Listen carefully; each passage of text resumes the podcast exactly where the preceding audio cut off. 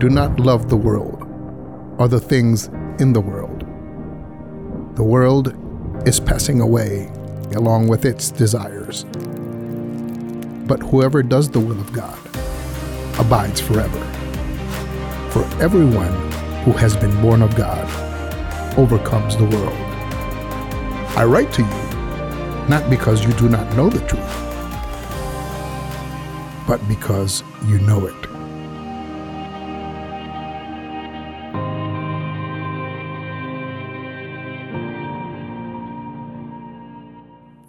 First John chapter 1, starting at verse 5. We are in our First John series so that we may know.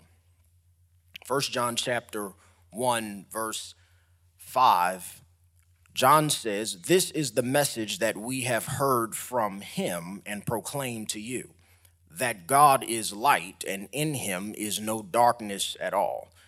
If we say we have fellowship with him while we walk in darkness, we lie and do not practice the truth.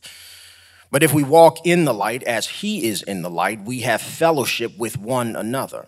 And the blood of Jesus, his son, cleanses us from all sin.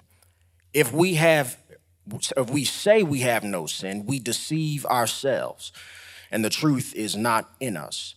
If we confess our sins, he is faithful and just to forgive us our sins and cleanse us of all unrighteousness. If we say we have not sinned, we make him a liar, and his word is not in us.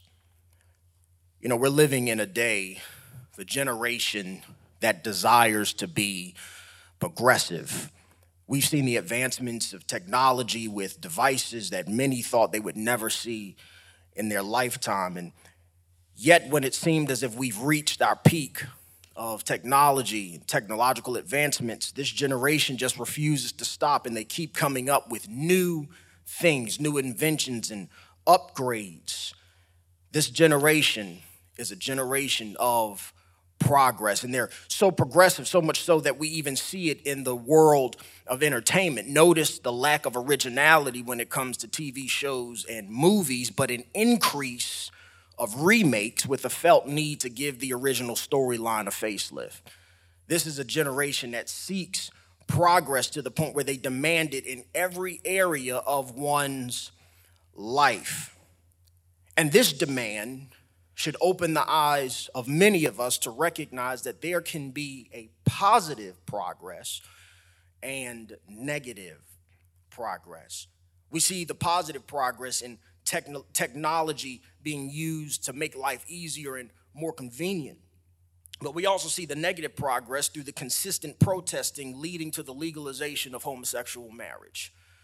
We have seen the negative progress through the supermarkets selling books that manipulate the minds of children when it comes to gender identification. In fact, after years of petitioning, schools have finally allowed students to form after school programs and clubs dedicated to the worship of Satan. So there can be positive progress and there can be negative progress, and progress, whether it be good or bad, has found its way in the church. Yes, we've seen positive progress based on the increase of discipleship since the Great Commission in Matthew 28. We have seen souls saved, we have seen people baptized, we have seen people coming into the church. That is positive progress. However, we have also seen an increase of preachers who use the gospel to justify sin rather than stand against it. These are the days we're living in. We're seeing both positive and negative progress because this is a generation that desires to be progressive. However, a look through history, whether it's US history or world history or even church history, will reveal that though the times have changed, people have not history will reveal that this is not the first generation who desires progress, whether it be good or bad, but this desire has been craved by people for thousands of years. This passage that we've read this morning was written in a time when Christians or so called Christians used the gospel to justify their sin for the sake of what appeared to be progress.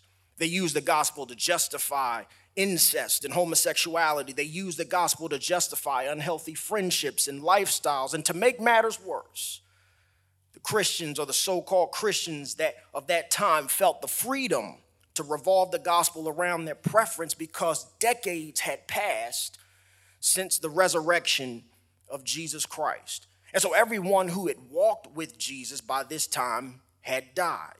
It seemed as if no one was alive to defend the truth of the gospel, giving these people the freedom to base it on their preference. But it's a blessing to serve a God who knows how to somehow reveal the truth from unlikely places. While it seemed as if all the disciples had been killed, we find that there was still one left. While it seemed as if everyone who walked with Jesus had died, this passage reveals that there was still one left, and his name was John.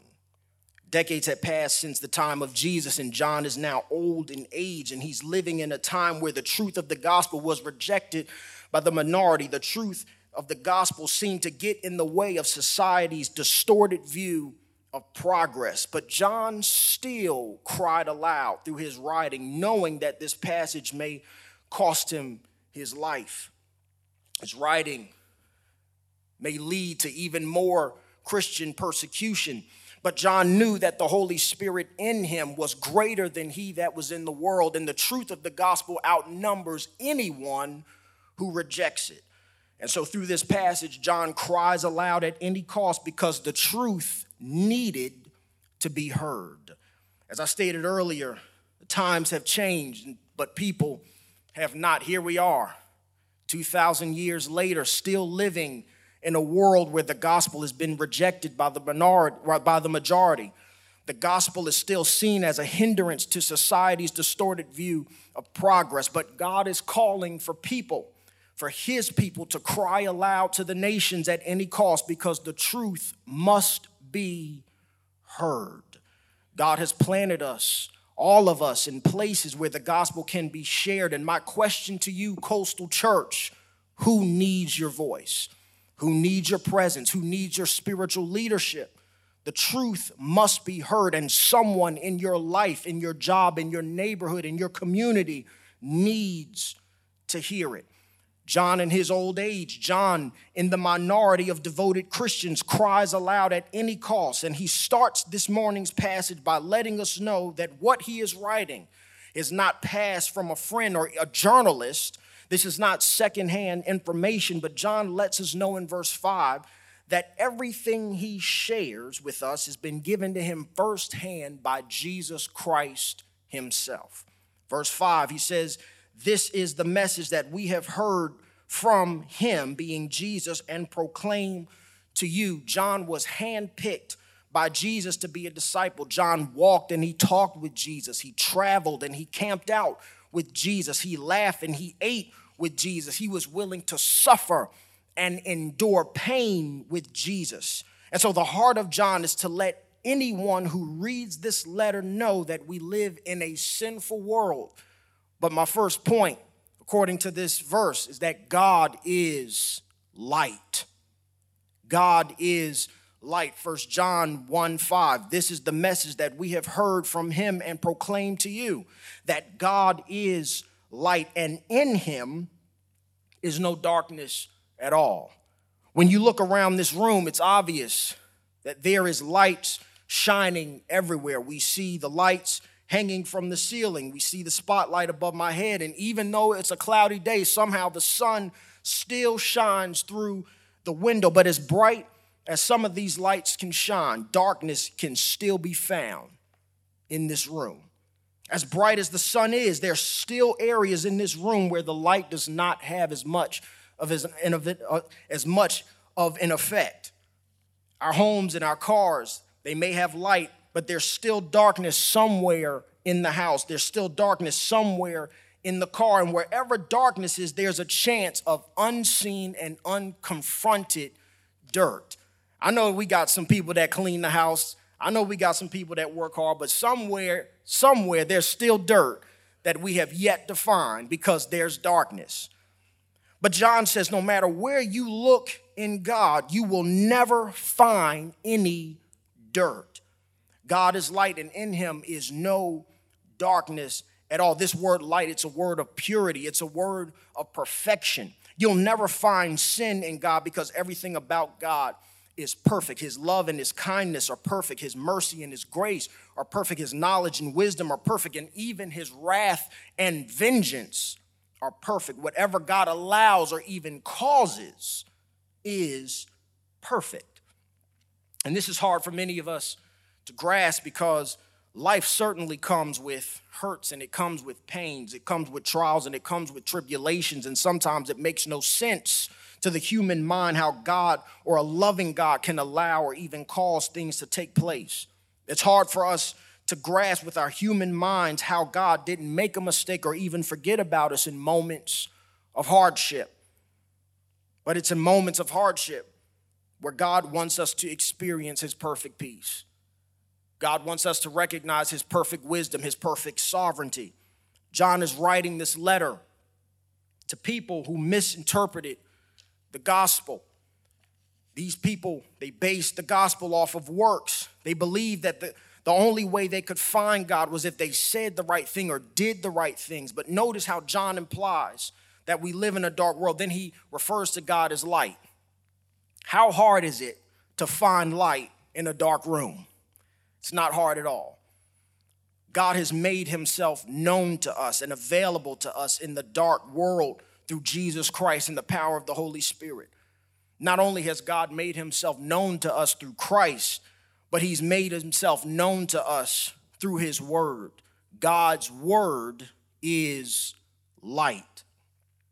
God's word is light. God's word is light because it was breathed out and inspired by light. 2 Timothy 3 16 and 17, it says, All scripture is breathed out by God and profitable for teaching, for reproof, for correction, and for training in righteousness, that the man of God may be complete, equipped for every good work. Everything from God is perfect and reflects who He is. God is light and has made Himself known to us through His written word. God's word is a light in a dark world. And that's what Psalm 119, 105 is letting us know. Your word is a lamp to my feet and it's a light to my path. You know, there are people who actually take the time to spend their weekend or their day climbing mountains and walking through caves. Now, the caves, you know, they're you know they're dark enough for you not to see the hand in front of you. And so in order for you to get through the cave, you have to have at least, they're required to have at least three sources of light. You wear a headlamp, you wear a flashlight, you always should carry a backup with you. Uh, and most people, you know, they wear these things. Now, now, now, when you hear this, it makes sense. It's obvious, you know, because you would think, why would someone in their right mind walk in a deep, dark cave without a source of light? It, it, it makes sense. And we hear that and we're like, okay, but how often do we walk in a spiritually dark world without a spiritual flashlight? God's word is our God. It's, it's, it's our source of light in darkness. When your source of light is not used, you wander in darkness without any direction. You won't know where to go. You don't know what to do. You don't know how to handle certain situations because darkness keeps everything covered from our eyes. And so this would explain why we see young men in our communities believing that the display of manhood is showing off guns and drugs on social media because they don't have direction.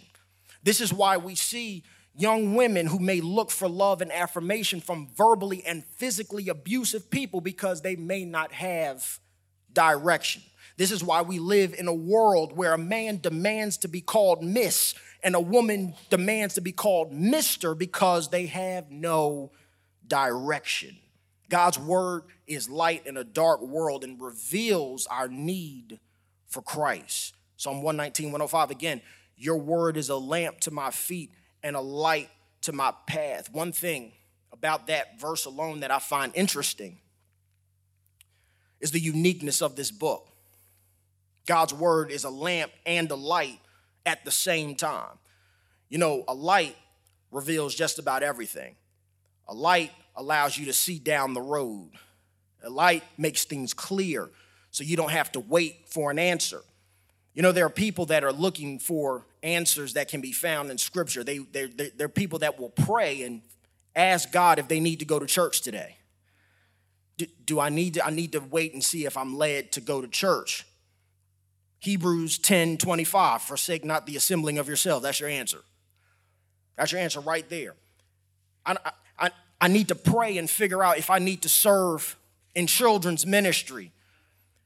Well, if God has blessed you in this season of your life to sacrifice one Sunday a month, you love children, you're gifted to work with children, and you're not serving in any other ministry, what do you need to pray about? 1 Peter 4:10 as each has received a gift use it to serve one another as good stewards of God's very grace. That's your answer right there. That's God's word being a light. God's word can give us general answers that we need. However, God's word is also a lamp. A lamp doesn't show everything all at once, it just reveals what we need for the next step. Some things God doesn't reveal all at once because he wants us to trust him. And this is what Jesus is telling us in his prayer in Matthew 6. He says, Give us this day our daily bread. That's a lamp prayer. Jesus is encouraging us to take one day at a time and focus on what God has for us today. He later on, he prays in Matthew 6 34. He says, or he tells us in Matthew 6 34, he says, Therefore, do not be anxious about tomorrow for tomorrow will be anxious for itself. Sufficient for the day is its own trouble. That's God's word used as a lamp. Though we walk through the valley of the shadow of death, we will fear no evil, for thou art with us. That is a lamp, scripture, because we don't know what is to come, but we have to just trust and hold on to the hand of our shepherd, knowing that he is our God. God's word is a lamp and a light.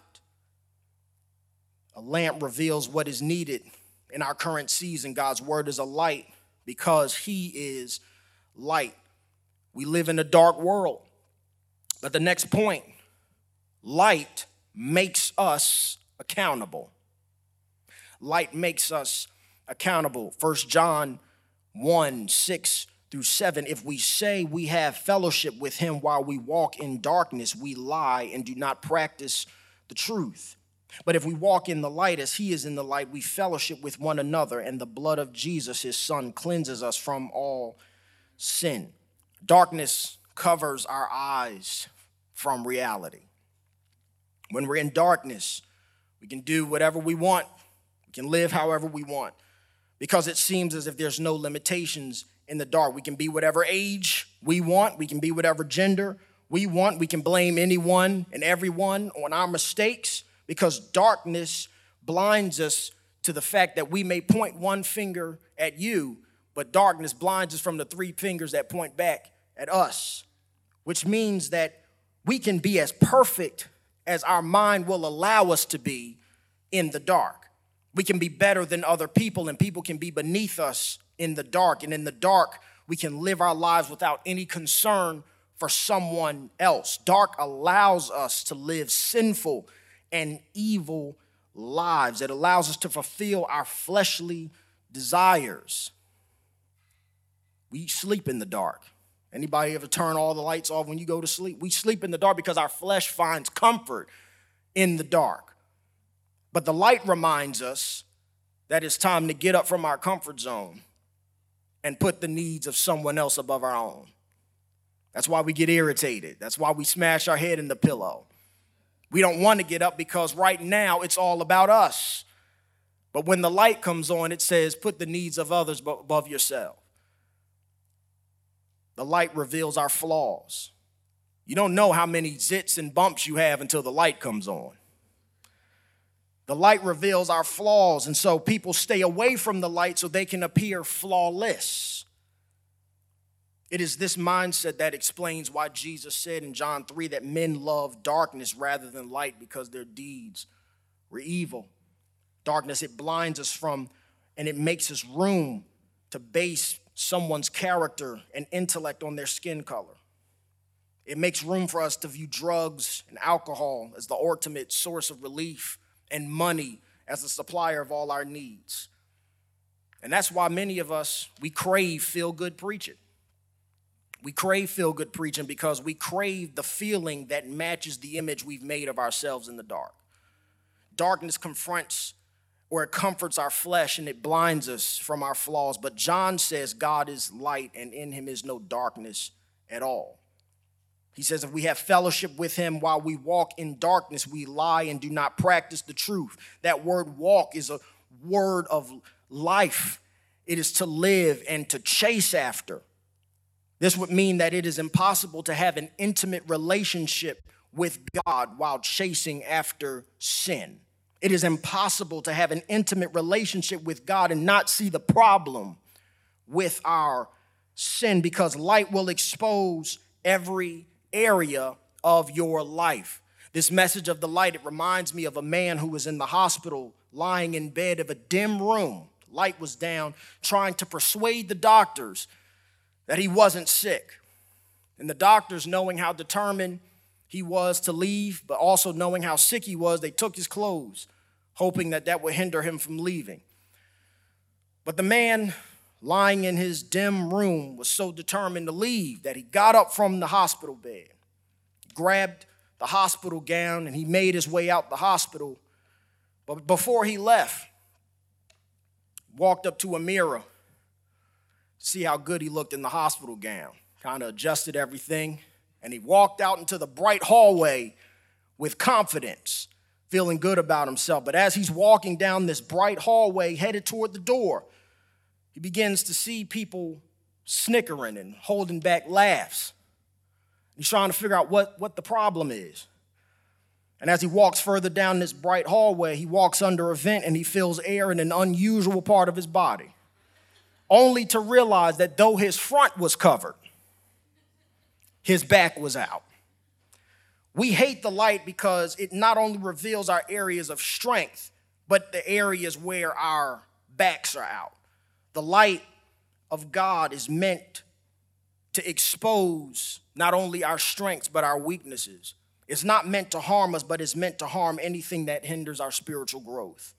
And this means that we gain strength in the light because we're challenged. John is telling us in verses 6 and 7, he says that our actions must line up with our proclamation of faith. Our lifestyle, a lifestyle that is contrary to our proclamation, makes a proclamation a lie. Our lives and our testimony should measure the same. Attending church and getting baptized, joining a small group, serving in a ministry does not make us Christians, but a transformed heart and a transformed life by receiving the gospel makes a person a Christian. John is holding the mirror of the character of God and seeing if we see our lives reflecting that character. And though we may look in the mirror and see flawed beings, it's a blessing. It's truly a blessing that God that we serve wants a relationship with us in spite of our flaws. My next point is that light brings fellowship. 1 John 1 7, he says, But if we walk in the light as he is in the light, we have fellowship with one another. And the blood of Jesus, his son, cleanses us from all sin. And so now John begins to unpack what it means to walk in the light. He starts by letting us know again that, that God is light without any darkness. And then he challenges us to walk in the light, which is to walk in the things of God. Again, this word walk is to live and is to chase after. And anytime we walk or anytime we run, we progress. We, we move forward. It's a word of forward movement, it is a word of growth. God is a God of sinless attributes. And so when we chase after the things of God, it will be evident in our lifestyle. When we chase after the things of God, we spend intimate time with God and then we desire what He desires. And one of those things that God desires is fellowship. God is one being, eternally existent, in three distinct persons God the Father, God the Son, God the Holy Spirit. And in the Godhead, there is no one greater than anyone else, there's no one more powerful. Every person in the Trinity honors and loves one another. Every person in the Trinity fellowships with one another and serves one another. And since God is a God of fellowship, He desires that we not only have fellowship with Him, but that we have fellowship with one another. We should all see each other as equal. No one is better than anyone else, and we should take time to honor one another and serve one another and put the interests of others above our own. We need fellowship as Christians. When Christians fellowship with one another, we fellowship with God who dwells in us. We fellowship with God when we gather for corporate worship. The sound and the posture of worship is the sound and the posture of gratitude. Everyone comes to this church with different stories and different experiences, and we have all sat on the same row with different expressions of worship. And to see the and hear the different expressions of worship is to see how God works in the lives of people of all walks of life. And when we fellowship, we are experiencing that. We experience fellowship with God in small group when we fellowship with one another.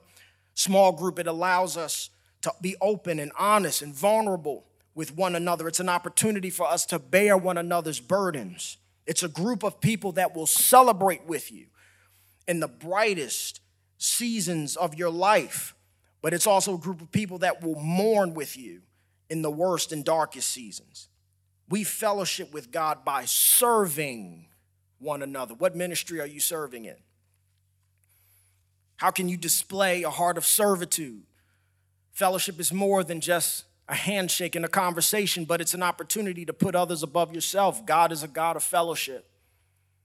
And He not only desires fellowship with His people, but He desires fellowship with one another. Light brings accountability, light brings fellowship, light brings salvation. First John chapter 1, and I keep reading this so we can get in our spirit. First John chapter 1, verses 5 through 8. This is the message that we have heard from him and proclaimed to you that God is light and in him is no darkness at all. If we say we have fellowship with him while we walk in darkness, we lie and do not practice the truth. But if we walk in the light as he is in the light, we fellowship with one another and the blood of Jesus, his son, cleanses us from all sin.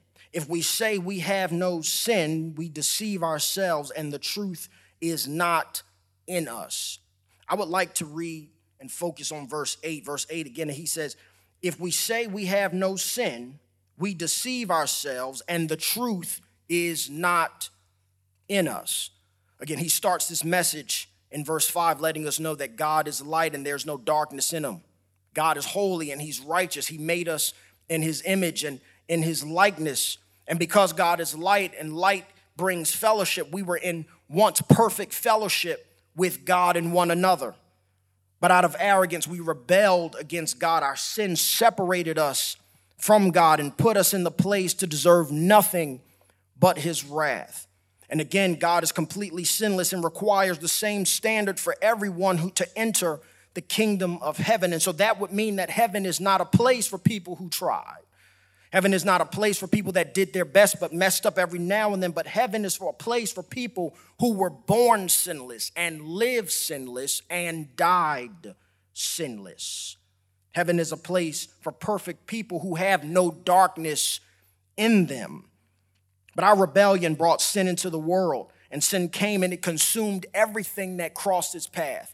It even got its hands on Adam and bit so deep through his flesh and consumed so much of his DNA that anybody who is born of Adam is immediately born in sin and shaped in iniquity. And that's why Paul says in Romans 3:23 that all of us have sinned and come short of God's glory. He says later on in Romans 5:12, therefore, such as sin came into the world through one man, and death through sin, he says, and so death spread to all men because all sinned. No one on the planet is perfect because of sin and our rebellion. And this is why John says in verse 8 that if you walk around telling people that you have never sinned, you are deceived, and the truth is not in you. Jesus challenges us in Matthew 5, and he lets us know that even if we think of a sin in our heart, we have committed the sin in the eyes of God. And so sin is not only something that's carried out physically, but even in our minds. This means that God has never thought a sinful thought. God has never entertained sin. He is completely holy and He is completely perfect. But we sin daily, we mess up daily. Our rebellion against God brought darkness and sin. We were blind to the truth of our flaws and our shortcomings, and we were destined for eternal darkness and condemnation. How in the world could people born in sin make it into the kingdom of heaven if no one is perfect? How? But God is a God of perfect grace. God is a God of perfect love. Instead of giving us his perfect wrath, he gave us his word. I stated earlier how God's word is light, and that was in reference to his written word, but God also has a living and a breathing word, according to John 1 1 through 3. In the beginning was the word, and the word was with God, and the word was God. He was in the beginning with God, and all things were made through him, and without him was not anything made that was made. John says a few verses later in 14, and the word became flesh and dwelt among us, and we beheld or we have seen his glory, the glory as of the only begotten Son of the Father, full of grace and truth. Jesus was the light, even in a dark world. In fact, he was so much light that John says that the darkness couldn't put it out. He says that in him was life, and his life was the light of men, and the light shined in darkness, and the darkness could not overcome it, which implies that darkness tried to overcome it. Jesus was tempted at all points. He was tempted to preach one thing and live another. He was tempted to depend on the pleasures of this world while teaching trust in the Father. He was tempted to take revenge against his enemies while preaching a message of love and forgiveness. He was tempted to, to walk away from the to walk away from the will of the Father while teaching a message of submission to authority. But Jesus was light, and in him was no darkness at all. He was tempted at all points, but did not sin. He remained emptied of sin, and because he was so emptied of darkness, he took the darkness of this world upon himself. And Jesus lied. He was lied on. He, he was harassed. He was beaten and bruised. His body was ripped and torn, and his innocent blood was shed, taking the penalty of our sin. He who knew no sin became sin. Jesus died on the cross, taking the penalty that we deserved he was buried, but three days later, he physically rose from the dead, defeating sin and death. Jesus is still the light, and in him is still no darkness at all.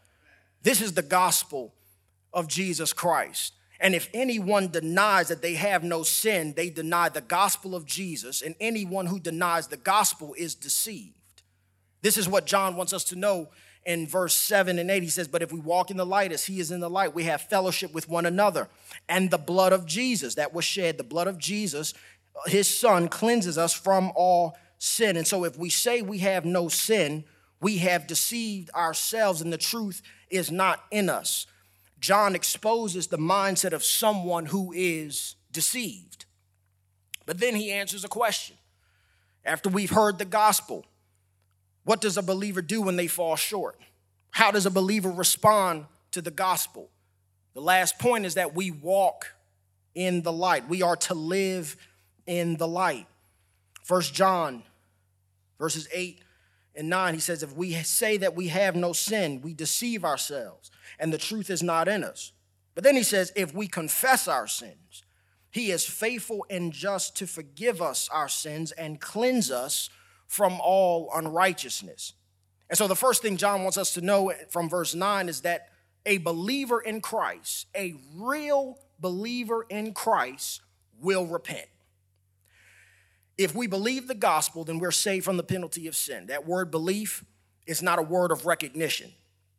It's not a word where we recognize Jesus as the Savior or just recognize Him as a Lord, but this word belief is a word of total submission to Jesus as our Lord. It is a word of total trust.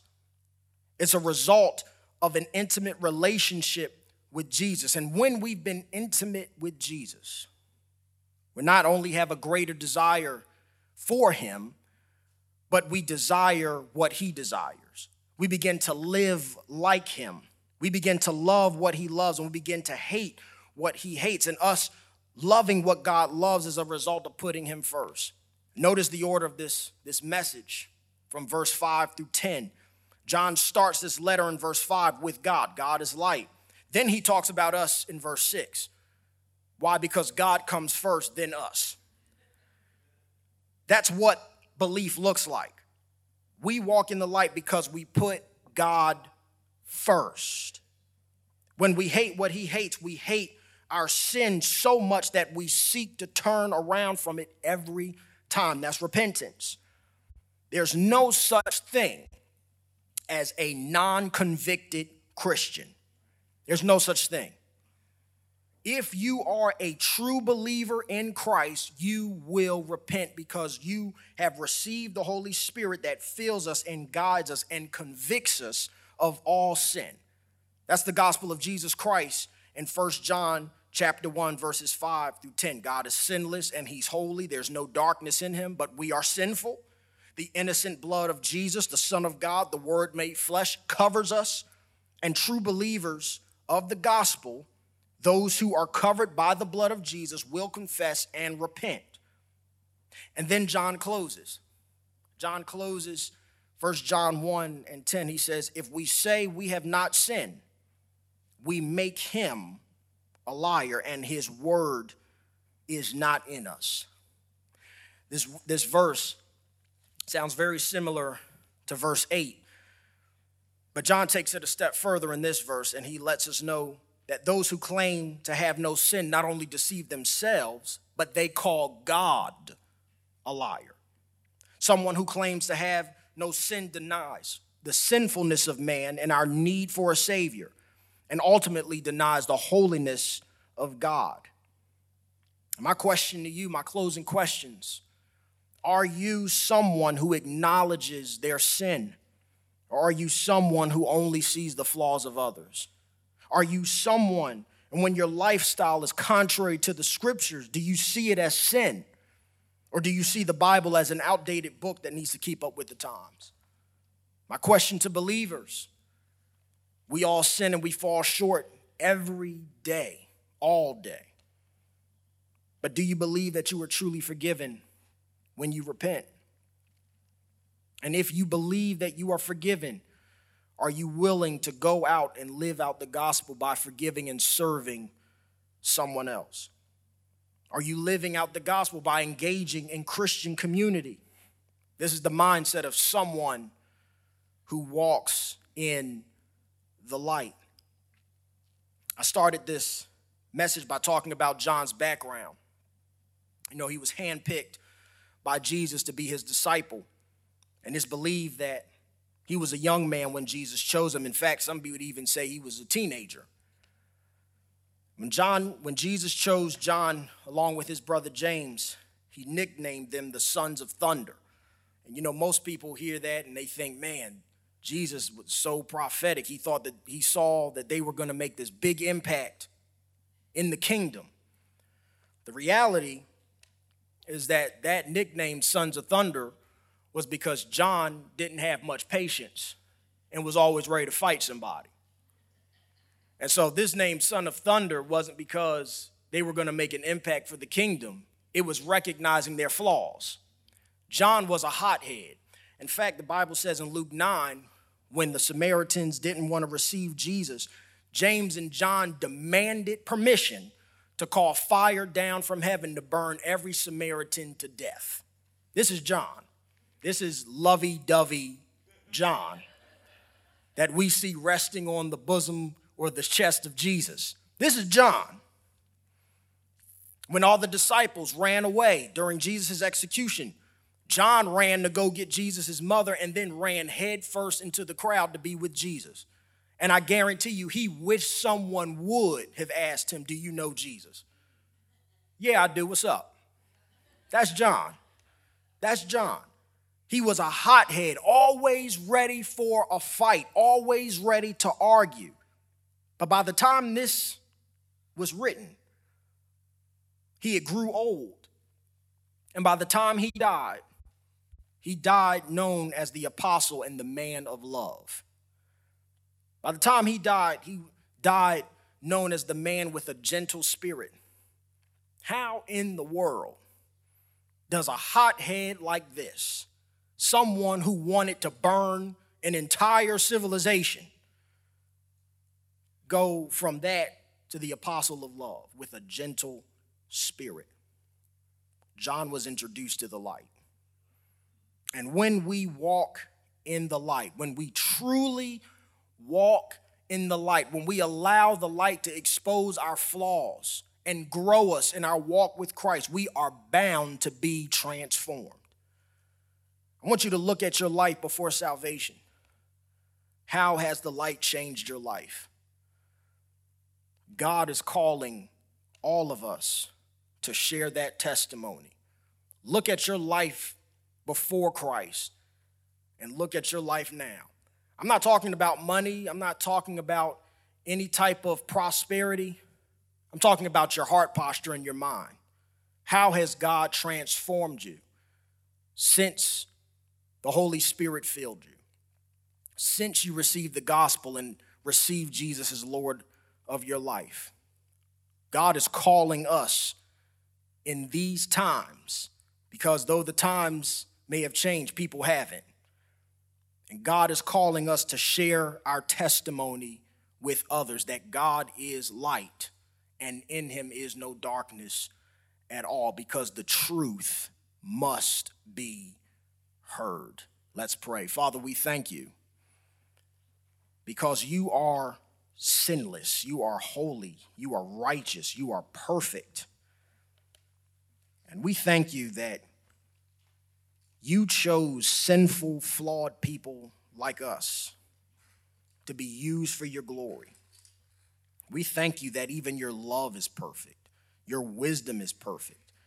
We thank you for your perfect wisdom and your perfect sovereignty in sending your perfect Son to live in an imperfect world. We thank you for the gospel of Jesus Christ and the blood that covers us from all sin and cleanses us from all sin.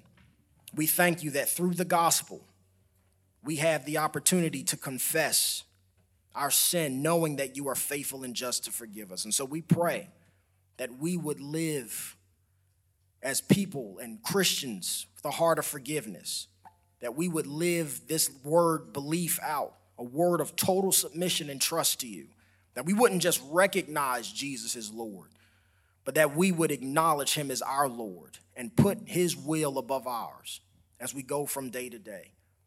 We thank you for, for everything that you've done thus far. We thank you for what you're getting ready to do. It's in the name of Jesus we pray all these things. Amen.